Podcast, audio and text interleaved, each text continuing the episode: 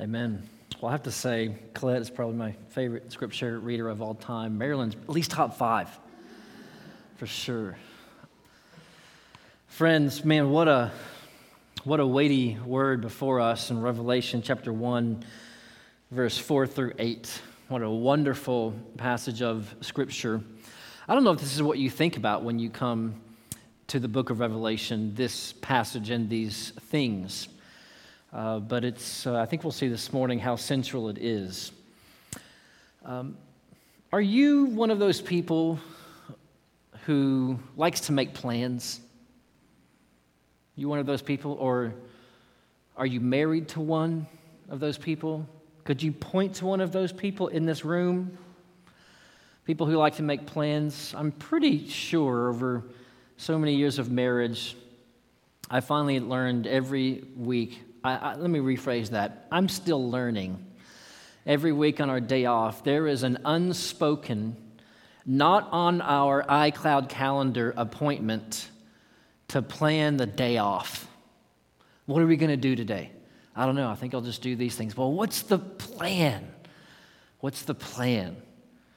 Maybe you're one of those people. I think when we come to the book of Revelation, that often the passages that we're studying can easily be overlooked because we are excited to go find the plans, go find the things that God's going to do. I want to know what God's going to do next. I want to know what's going to happen, and I want to know, more importantly, when it's going to happen. But I think if we'll slow down and look at this passage today, we are going to see what are the plans of God in the book of Revelation and in all time. We don't have to wait till we get to discuss the millennium 20 some chapters later. The plans of God begin here for us in this passage. I want to ask you to pray with me before we get into God's word together. Father, would you be with us today by your grace, by your mercy, in your spirit, in your word? Would you work in our hearts and our minds? Father, if we are low in affection for you today, if we are discouraged about knowledge of your plans today, if we are foggy in our thinking about you personally, would you do a work through this word to clarify, to encourage, to instruct, that we might glorify you, live in obeying you, enjoying you this week? We love you, Father. We pray this together in Christ's name. Amen. Well, today's sermon really has two directions. First, God to us and then us to Christ. God to us, and us to Christ. We're going to spend the first part of our time this morning speaking about God to us, and the second half or so about us to Christ. Very early in the book of Revelation, John tells us here in this passage that this is to the seven churches in Asia. We're going to be discussing exactly what Paul means by that and who that is, who those churches are in the weeks to come as we get closer to those seven letters in the next chapters. But notice today that the greeting to the recipients of the letter is Trinitarian. It comes from the Father, the Son, and the Spirit. Look in Revelation chapter 1, verse 4, which Marilyn read for us. John, to the seven churches that are in Asia, grace to you. So there's our direction first. Grace to you from him who is, and who was, and who is to come. That's one person. That's one. The one who was and is and is to come is one. Revelation 1 8 says the exact same thing. I am the Alpha and the Omega, says the Lord God, who is, and who was, and who is to come, the Almighty. One of the first things John is doing to the recipients of the letter is explaining God in a strictly only God description so that we know who is talking to us and who is greeting us through the revelation to John, the one who is, who was, and who is to come. In Roman life, there were gods for everything gods of thunder and lightning, God of archery and healing, God of agriculture, God of animals, God of the seasons. Roman homes would have shrines established in them for all of the gods or their favorites. Remember what we said about Domitian last week, perhaps? The Roman emperor at the time that Revelation was seen and written. He demanded that everyone called him Dominus et Deus, Lord and God. And John is writing first out the gate to people in that world in context, there's one God He's the God who was, He's the God who is, He's the God who is to come. He is eternal. He exists in power without compare. He exists through all time without compare. This phrase we have for the Lord is the Lord God Almighty. We see it at the end in chapter 1, verse 8. This is expressing that all power belongs to this one singular God. In the New Testament, there is no place in which it is said of man that he either has or can gain this word for almightiness. Man can't have this or do this. The phrase at the end of verse 8 is a reference to God and to God alone. The Lord God the Almighty. A specific phrase which John uses.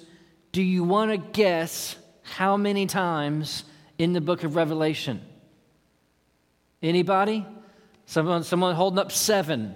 Seven references with this specific phrase, and it's a little unhelpful because the way it is translated to English in this translation and most, it pulls it apart.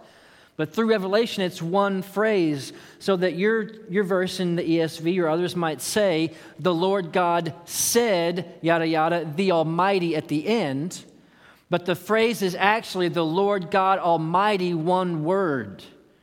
And it's that way seven times in the book of Revelation.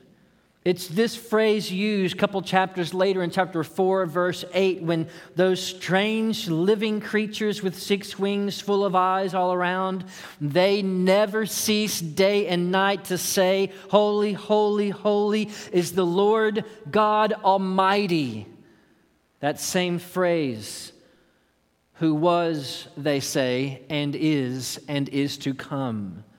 This is singling out God from every other part of creation, from all other ideas of God's, from man and everything, as the one who is eternal, who was and is and is to come, and his might has no limit. And it's this God who is offering a greeting. The greeting to the recipients of this letter comes from this God and it comes from the Spirit. The greeting of grace and peace come from the Spirit as part of this Trinitarian greeting. Look in chapter 1, verse 4.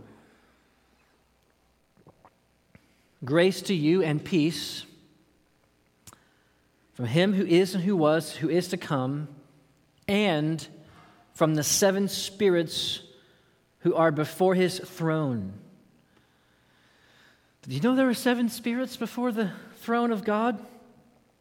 Who are these seven spirits? You can write this down, look later, but in chapter 4, verse 5, and in chapter 5, verse 6, we see those seven spirits referenced again. Seven spirits before the throne of God. And then we see in chapter 5, verse 6, there's this picture of a, a lamb slain who's got seven eyes. Seven horns.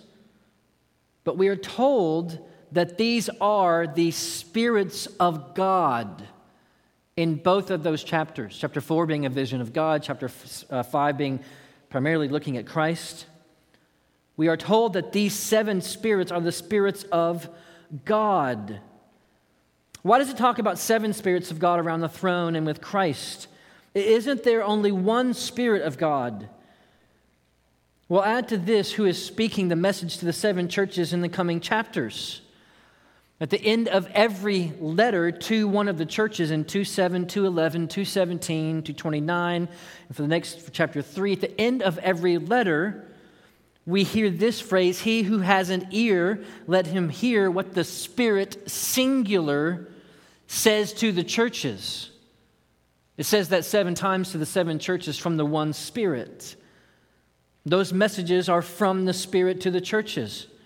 Friends, here's what I want to help us understand as we go through the book of Revelation.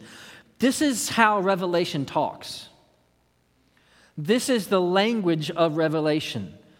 Symbols mean things like words mean things. The only way to get used to it is to read it and to familiarize yourself with it and ask the Lord to show you along the way. I'm not really good at Spanish in general, personally. In fact, I'm not very good at English in general, personally. The only way I passed Spanish in my senior year of high school was because I sat next to Yanita Fajardo, and she became one of my very good friends that year. I joke with Pastor Hugo, who we prayed for this morning, when we go down to Mexico, I feel like I, and I'm not, not going to say it's like a gift of the Lord, but when we get down there, I feel like I could understand Spanish in a way that I can't understand it here. I just, I just pick up more words. If they're making plans about the day, I can kind of pick up that we might go to the market or get some food or that someone has to go to the bathroom. I, I know, I know Banyo, right? But as soon as we come back to Texas, anything I had is just gone. Just, just lose it, right? Now it's a joke because I really don't understand much Spanish at all. But here, here's, how, here's how this works Revelation has kind of a language of its own symbols, numbers. Seven is really John's favorite number to use, it seems. It's the things that he sees most often. The number of things he sees most often is seven. It means something. It's communi- the, the number itself is communicating something. And, and so I, I, think often we, we have spent so much of our times in the rest of the Bible, Texas, that we're unfamiliar. We don't, we don't even hear and pick up things when we go down into Mexico, which is Revelation, this new foreign kind of language. Revelation has its own language of symbols and meanings. So when it says seven spirits, we got to look and figure out what, what does that mean? Does it mean there are seven, or does it mean something more particular? Is it a symbol? We don't get to make up the meaning. We let John and the rest of the Bible help us understand. I think as we read through Revelation, all of a sudden our symbols begin to make clearer and clearer sense to us. We get to conclusions like this, for example the seven spirits of God are before the throne, and they're sending grace and peace to the church. We see in chapter 1 there are seven torches around the throne, and they are each the spirits, the seven spirits of God. Uh, on the lamb, there's the seven horns and seven eyes, and the slain lamb, and these are the seven spirits of God sent to all the earth. Then the seven churches are given seven specific messages, each from the Spirit singular. Seven seems to be a number associated with God's perfect work and person Himself. What do the seven spirits seem to describe? Seems to describe the entirety of the perfect global ministry of the Holy Spirit. The entirety of the perfect global ministry of the Holy Spirit. These spirits of God seem to be apocalyptic language for the ministry of God's Spirit, singular.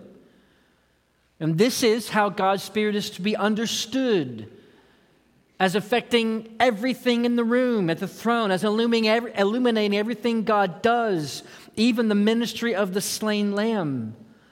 The seven spirits of God seem to be in everything that God's doing, bringing everything God is doing together into fruition. It's like at the salvation at the end of 2 Corinthians 13 14, we see this, this conclusion at that book the grace of the Lord Jesus Christ, the love of God, and the fellowship of the Spirit be with you all.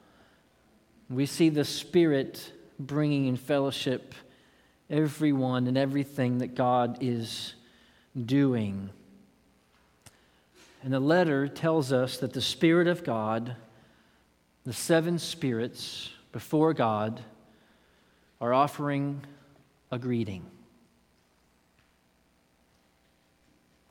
The Lord God the Almighty, the seven spirits, and Jesus Christ. What does the passage say about Jesus Christ? Revelation chapter 1, verse 5. And from Jesus Christ, the faithful witness, the firstborn of the dead, and the ruler of the kings on earth. The word faithful witness to speak about Christ means reliable martyr. The word for f- witness is martyrs. Jesus is the enduring, dependable, faithful witness of God all the way to his death. Jesus is spoken of as the firstborn of the dead. Jesus Christ was the first one to raise to eternal life from the dead. He died and rose forever, never to die again. Jesus is not like Lazarus and Tabitha, whom he raised in the New Testament. He is the firstborn, resurrected forever. Romans chapter 6, verse 9, Paul says it this way We know that Christ, being raised from the dead, will never die again. Death no longer has dominion over him. And the fact that Jesus is called the firstborn implies that Jesus is not what? He's not the lastborn from the dead. It was a resurrection forever, not raising for a moment, that Jesus promised to his friend Lazarus and his sister Martha. For Jesus said in John chapter 11, verse 25, I am the resurrection and the life. Whoever believes in me, though he die, yet shall he live. So that Jesus would become, as Paul says, the firstborn of many brothers in Romans chapter 8. Do you know who is greeting you in this letter? The ruler of the kings of the earth. The faithful witness, the firstborn from the dead, Jesus is the ruler of the kings of the earth. This is a really specific title, the ruler of the kings on earth. This is a comparison of Jesus to all other rulers on the earth. The phrase earth here literally means the whole surface of the earth. There's not a spot in the world, not a corner in some king's land, not a grain of sand on the beach where Jesus does not rule. And kings and presidents and emperors have for centuries and millennia competed for rule and reign in the world. Wonder if you might recognize this few sentences from a book written 1957. See if you recognize who this might be from. To destroy the rule of imperialism, feudalism, and bureaucrat capitalism in China, it took the Chinese people more than a hundred years and cast them, cost them tens of millions of lives before victory in 1941. Look were those not living tigers, iron tigers, real tigers? But in the end, they changed into paper tigers, dead tigers, bean curd tigers. These are historical facts. Have people not seen or heard about these facts? There have indeed been thousands and ten thousands of them, paper tigers thousands and ten thousands. Hence, imperialism and all reactionaries looked at, in essence, from a long term point of view, from a strategic point of view, they must be seen for what they are paper tigers. The Little Red Book by Mao Zedong, 1957.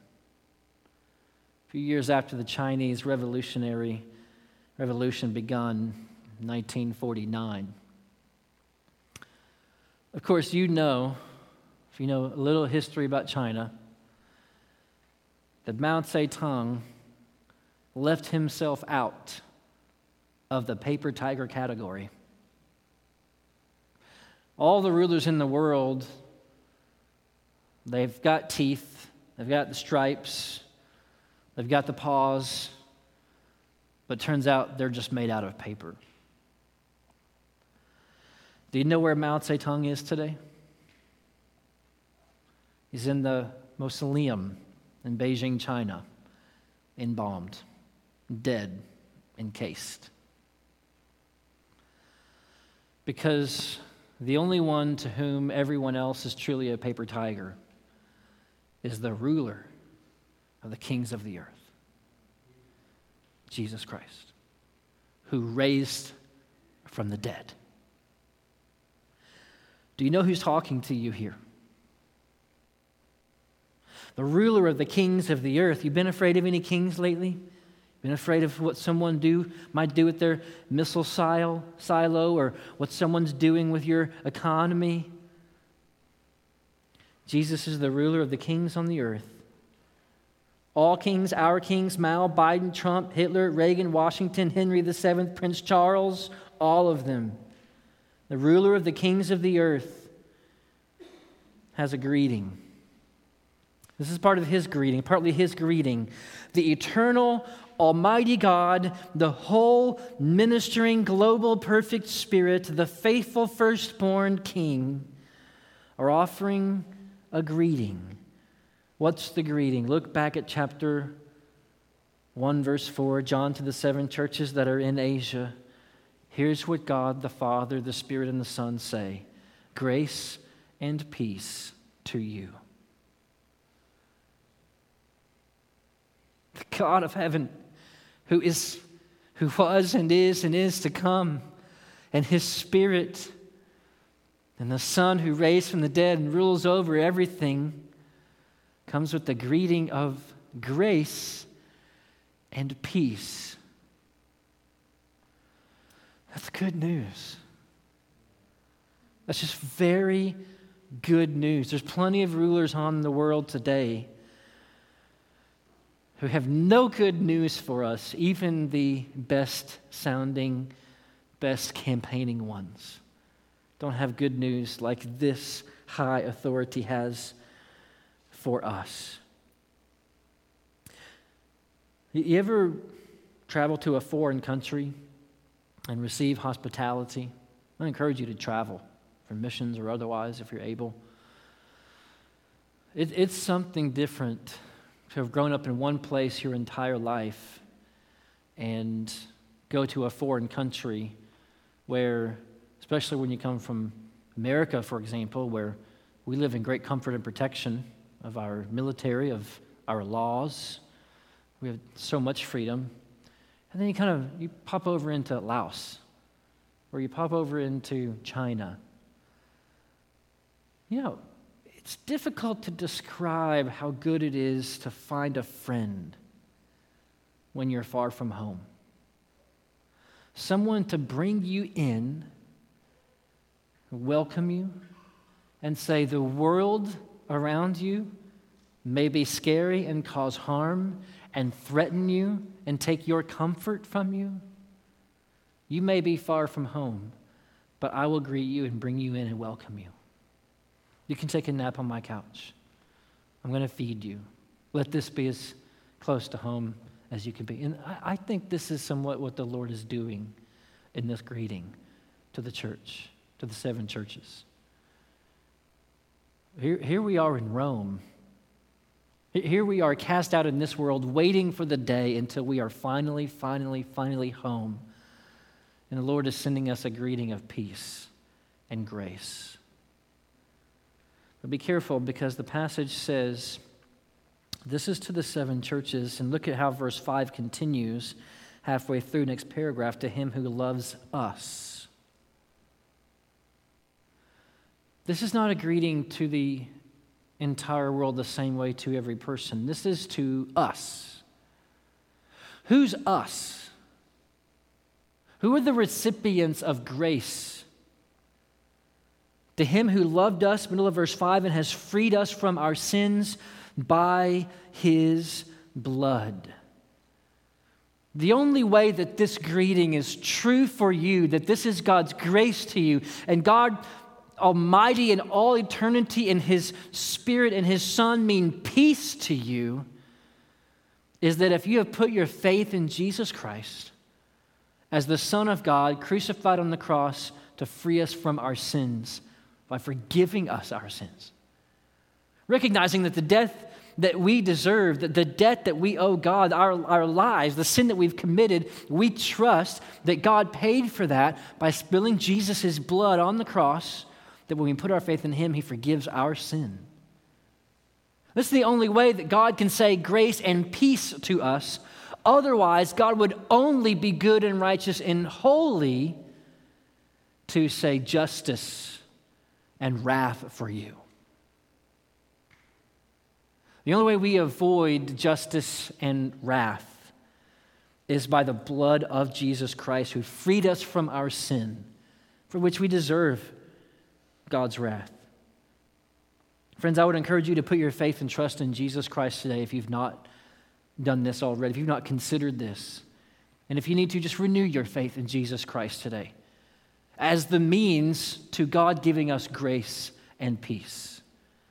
We do not have grace and peace with God because of our righteousness. We don't have grace and peace with God because we first are good for God, but because God brings grace and peace to us by Jesus' blood. That is God to us. See how the text begins to change direction from us to God. John is now placing Jesus in this next couple of passages in the Old Testament to show that God's plan progresses from the Old Testament into eternity toward the glorification of Jesus Christ. Now, John doesn't seem, in these two verses I'm referencing, six and seven, to quote any verses. You don't see any verses in quotation in verse 6 and 7. However, I think we're going to see that these words that John uses come from extremely pivotal moments in the Old Testament. So, what I want us to do this morning is look at a few Old Testament passages try to understand them a, a, little bit and see if we can't see John might be using those to show us that God's ultimate plan is to give grace and peace to us through Jesus Christ for the glorification of Jesus Christ forever. So we're going to look really quickly at Exodus, at Daniel, and Zechariah. Go in your Bibles to the book of Exodus first. Exodus chapter 19, verse 6, which is on page 60 in your house Bible. It's the second book of the Bible from the front Genesis, then Exodus. And as we get started, I was, I was talking this week with a, buddy a couple times about this passage and basically saying, listen, I just think he's just, there's so much of the Bible that he's anchoring to from here. And uh, my friend said, You got to be careful because if, if you just get down so far in the weeds when you're preaching, you're just going to sound like an Area 51 truther, right? You're just going to sound like conspiracy theorist. You've got all your strings to all these passages. So I'm, that's in my mind. I'm going to try to keep us clear and simple. So we're going to look at three passages only in the Old Testament, two in the New Testament, and see if we can't see how John has the glorification of Jesus Christ as the foremost plane of God.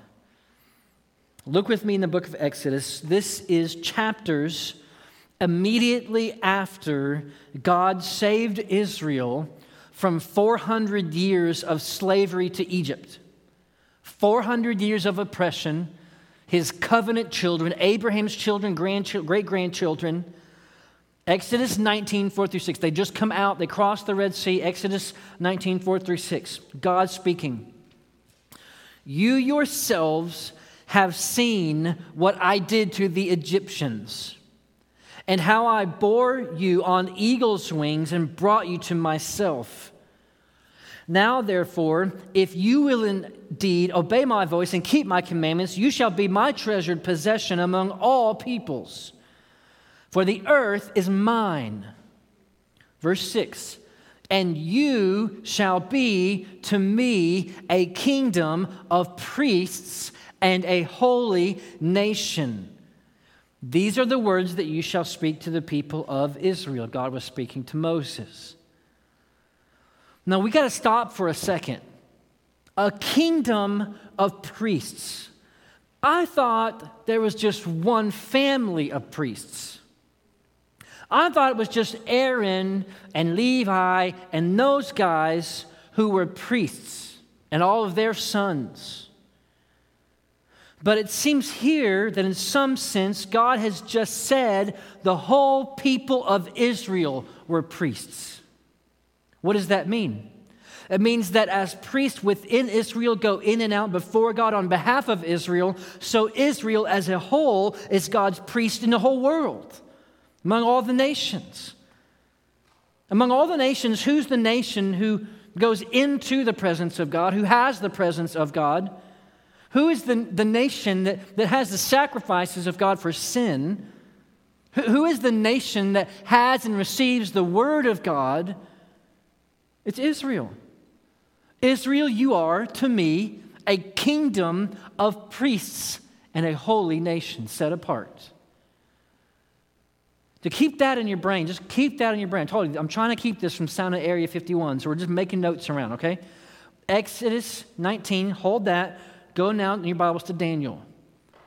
Daniel chapter 7. There's no way this morning, for the sake of this text, we can give the totality of context for Daniel. it's a tough book, it's good, it's rich. But we just went forward about a thousand years in history. Israel, at this point in Daniel chapter 7, have already gone from Moses to judges to failed king after king. And now, in Daniel's time, many generations after Moses, because they have disobeyed God, because they did not do what God said, which was keep his word in order to be his treasured covenant, God has now sent them into exile in Babylon. And Daniel, in exile in Babylon, is having visions of kings and kingdoms, specific kings and kingdoms. But then in chapter 7, he has this second of a couplet vision, chapter 7, verse 13, 14, page 745, if you're in your house Bibles. Listen to what Daniel sees one late night. I saw in the night visions, Daniel 7, 13, 14. I saw in the night visions, and behold, with the clouds of heaven, there came one like a son of man. And he came to the Ancient of Days, and he was presented before him. And to him who was given dominion, and glory, and a kingdom, that all peoples, nations, and languages should serve him. His dominion is an everlasting dominion which shall not pass away, and his kingdom one that shall not be destroyed. Now, the phrase in chapter 7, verse 13, that's important. While Daniel is seeing visions of kings and kingdoms, specifically Greece, Persia, and forwardly Rome, he sees coming before the throne of God in heaven, he sees a vision of one coming with the clouds. Don't forget that. He sees one who came like a son of man He came to the Ancient of Days, that's God, with the clouds. So we've got Exodus, we've got Daniel. Let's go to the book of Zechariah. A kingdom of priests from the Exodus. This one, like the Son of Man, coming with the clouds in Daniel. Go to the book of Zechariah, page 799. I looked this up because I can never find the smaller prophets. It's two books from the left from Matthew. You got Matthew, Malachi to the left, and then Zechariah. This book is written about 20 years after the exile has ended, and they're about 20 years into rebuilding the temple that the Babylonians had destroyed in 586 BC. And at first, when they came back from the exile, they're really excited. We're building the temple, we're free. Never mind the fact that we're being taxed to death, but we're free. We're going to build the temple again. 20 years in, it's just not going so hot. The temple is slow in being built, there's opposition from outside. And Zechariah has this word of encouragement visions of encouragement, you could say. Look at Zechariah chapter 12, verse 10 through 14. Zechariah chapter 12, verse 10 through 14. And I will pour out on the house of David and the inhabitants of Jerusalem, you guys over there trying to rebuild this temple, a spirit of grace and pleas for mercy. That's what you will do. So that when they look on me, it's interesting, on him whom they have pierced, they shall mourn for him, as one mourns for an only child, and weep bitterly over him, as one weeps over a firstborn. Now, what's this mean for you? You can keep reading the next few verses and see how he's naming some specific tribes and families of Israel, Israelites, will mourn on the one whom they have pierced. Now, what's this mean? It's a bit strange to us. But it seems like the people of the house of David, the inhabitants of Jerusalem, are going to realize that they've pierced someone who's their own son, their own child, one whom they have pierced themselves. They're going to mourn like an only child, as if they lost everything. They're going to realize that they pierced their own. And who is that? Look back at the passage in Zechariah chapter 12. When they look on me, but God is speaking here. When they look on me, on him whom they have pierced, well, who is giving this prophecy? God or is it someone else? Okay, so we're going to try to put these together. What's going on? John are, if you're using these things, where is all this going? Exodus, Daniel, Zechariah. If John's using all these, he just spanned about a 1500 year period of history and prophecy. What's going on? Look in your Bibles, Mark chapter 14. Let's go to our two New Testament passages. Mark 14, 60 to 64. We got a lot of scripture reading this morning. We're just letting what we're trying to do here is let the Bible tell its own story. What I'm trying to do is get out of the way. I hope I am doing that and not making it worse. Mark 14, 60 to 64, I think you're going to see some familiar words. This is the moment when Jesus is in trial with the chief priests. Before he goes to be crucified, his own people the priests who should be caring for him, should be overseeing, should worship him as Messiah, they've got him on trial. And, and look what we find Matthew chapter, or Mark chapter 14, verse 60 through 40. The high priest stood up. And this, there's some irony here because they're supposed to be a kingdom of priests. The high priest stood up in the midst and asked Jesus, Have you no answer to make? What is it that these men testify about you, against you? But he, Jesus, remained silent and made no answer. Again, the high priest asked him, Are you the Christ, the Son of the Blessed? Are you the Son of God? And Jesus said, Get ready, I am, and you will see the Son of Man seated at the right hand of power and coming with the clouds of heaven. And the high priest tore his garments and said, What further witness do we need? You have heard his blasphemy, who he claims to be. What is your decision? And they all condemned him as deserving death. So don't miss it. When they said, Are you the Christ, the Son of the Blessed? Who, what did Jesus say? He said, Yes, let me quote Daniel 7:13 for you. That's who I am. Coming with the clouds, like one Son of Man. Turn with me in your Bibles to John chapter 19, verse 34 to 37. Two books to the right from here. Mark, John 19, 34 to 37. Trial didn't go well for Jesus. They condemned him to death. They sent him to the Romans to be crucified. John 19, 34 to 37. Listen to what John says same author of our book, Revelation. One of the Roman soldiers, Jesus is now on the cross. His hands are pierced, his feet are pierced, crown of thorns on his head. One of the Roman soldiers pierced his side with a spear, pierced his side with a spear, and at once there came out blood and water. He who saw it has borne witness. His testimony is true, and he knows that he's telling the truth, that you also may believe that this is what happened. For these things took place that the scripture might be fulfilled. None of his bones will be broken. I think that's Psalm 22, verse 37. And again, another scripture says, They will look on him whom they have pierced. Sound familiar? Zechariah. Turns out the kingdom of priests from Exodus 19 sent the Son of Man coming with the clouds from Daniel 7 to be pierced, just like Zechariah 12 said they would.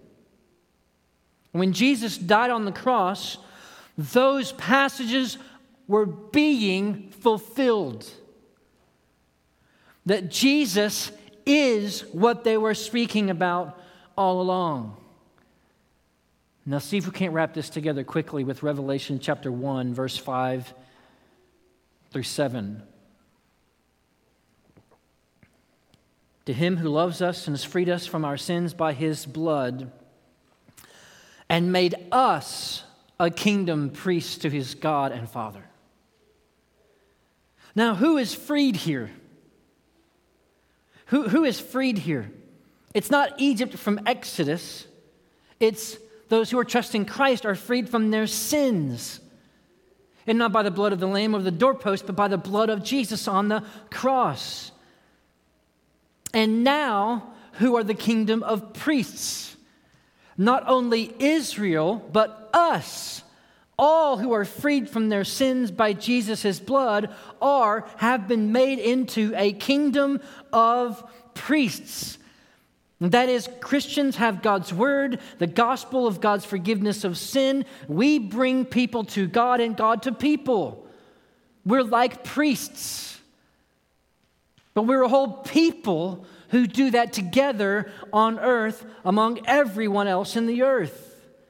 He made us a kingdom priest to God to his God and Father. Continue reading. To him be glory and dominion forever and ever. Behold, he is coming with the clouds. That's John now. Behold, he's coming with the clouds. Daniel 7 saw this past tense, but looking forward, he saw him came with the clouds.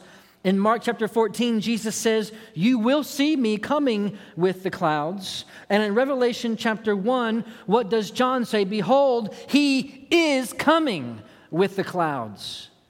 That is not to say merely that he will one day come, but this is present tense. He is presently coming. So, John is saying that what Daniel saw, what Jesus said of himself would happen, is now happening and will culminate in the end of the age. Jesus is coming with the clouds now. And every eye will see him, even those who pierced him, and all the tribes of the earth will wail on account of him. Even so, amen. Do you see the change here? It's not just the tribes of David and the inhabitants of Jerusalem who will mourn. Not only those who have pierced him, it's the tribes of all the earth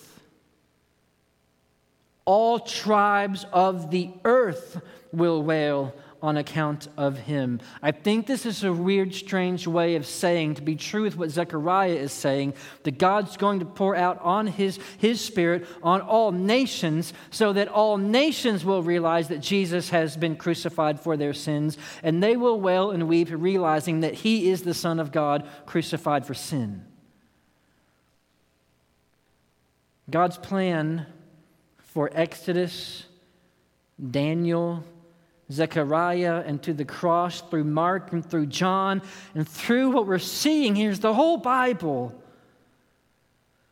is that the whole plan of God is to bring grace and peace to those who would trust in Christ by dying on the cross and coming again and to bring about the glorification of Jesus. All the plans that God has, from Abraham to Exodus to Daniel to Zechariah to Jesus, they come right to Jesus. Look with me in your Bibles, Ephesians chapter 1, verse 7 through 10, our last passage this morning, to try to add clarity to what is the plan of God and how the Bible thinks of it. Ephesians 1 7 through 9, 7 through 10. Paul, writing to the church in Ephesus, one of the seven in Revelation. In Jesus, we have redemption through his blood. That's how we get redeemed back to God, by the blood of Jesus that is, the forgiveness of our trespasses according to the riches of his grace, which he lavished upon us in all wisdom and insight, making known to us when God sent Jesus to die on the cross and shed his blood, what was he doing? Lavishing upon us in all wisdom and insight, making known to us the mystery of his will. What he's doing. What's God's plan? According to the purpose which he set forth in Christ. So his purpose is in Christ as a plan for the fullness of time to unite all things in him things in heaven and things on earth. God's plan is to send Christ for the forgiveness of sins, that he might offer grace and peace to all who trust in Christ, and for Christ to be glorified and to begin dominion over the earth forever and ever. And this is God's plan. The one who was, who is, who is to come, this is his plan for the fullness of time. This is it. This is the plan for the whole time. We don't get to totally unpack it this AM. These verses in John today from the Old Testament to show us through the book of Revelation going forward as well. The wrath of God, which is going to be poured out in chapters 6 through 10, has in its memory the judgment on the Exodus. Like Daniel, who do we see as the great enemy in the second half of the book, 14 through 18, but Babylon?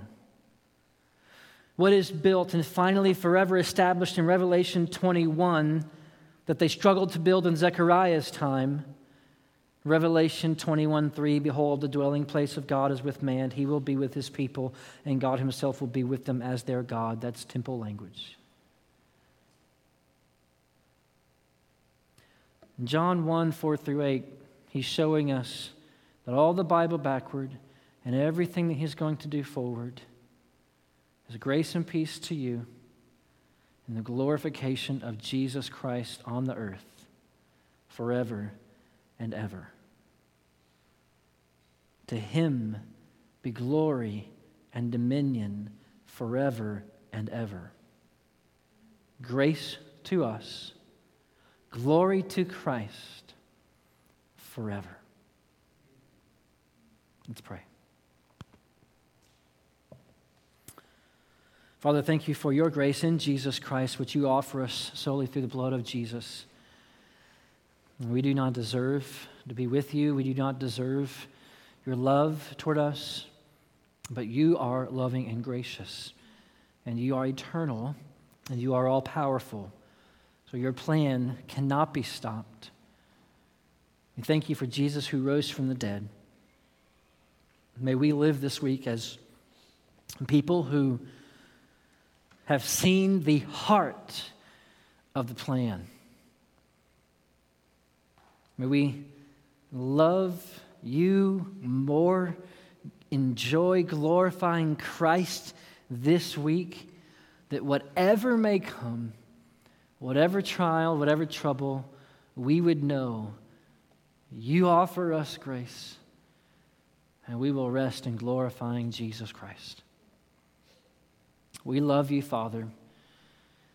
We pray this together in Christ's name. Amen.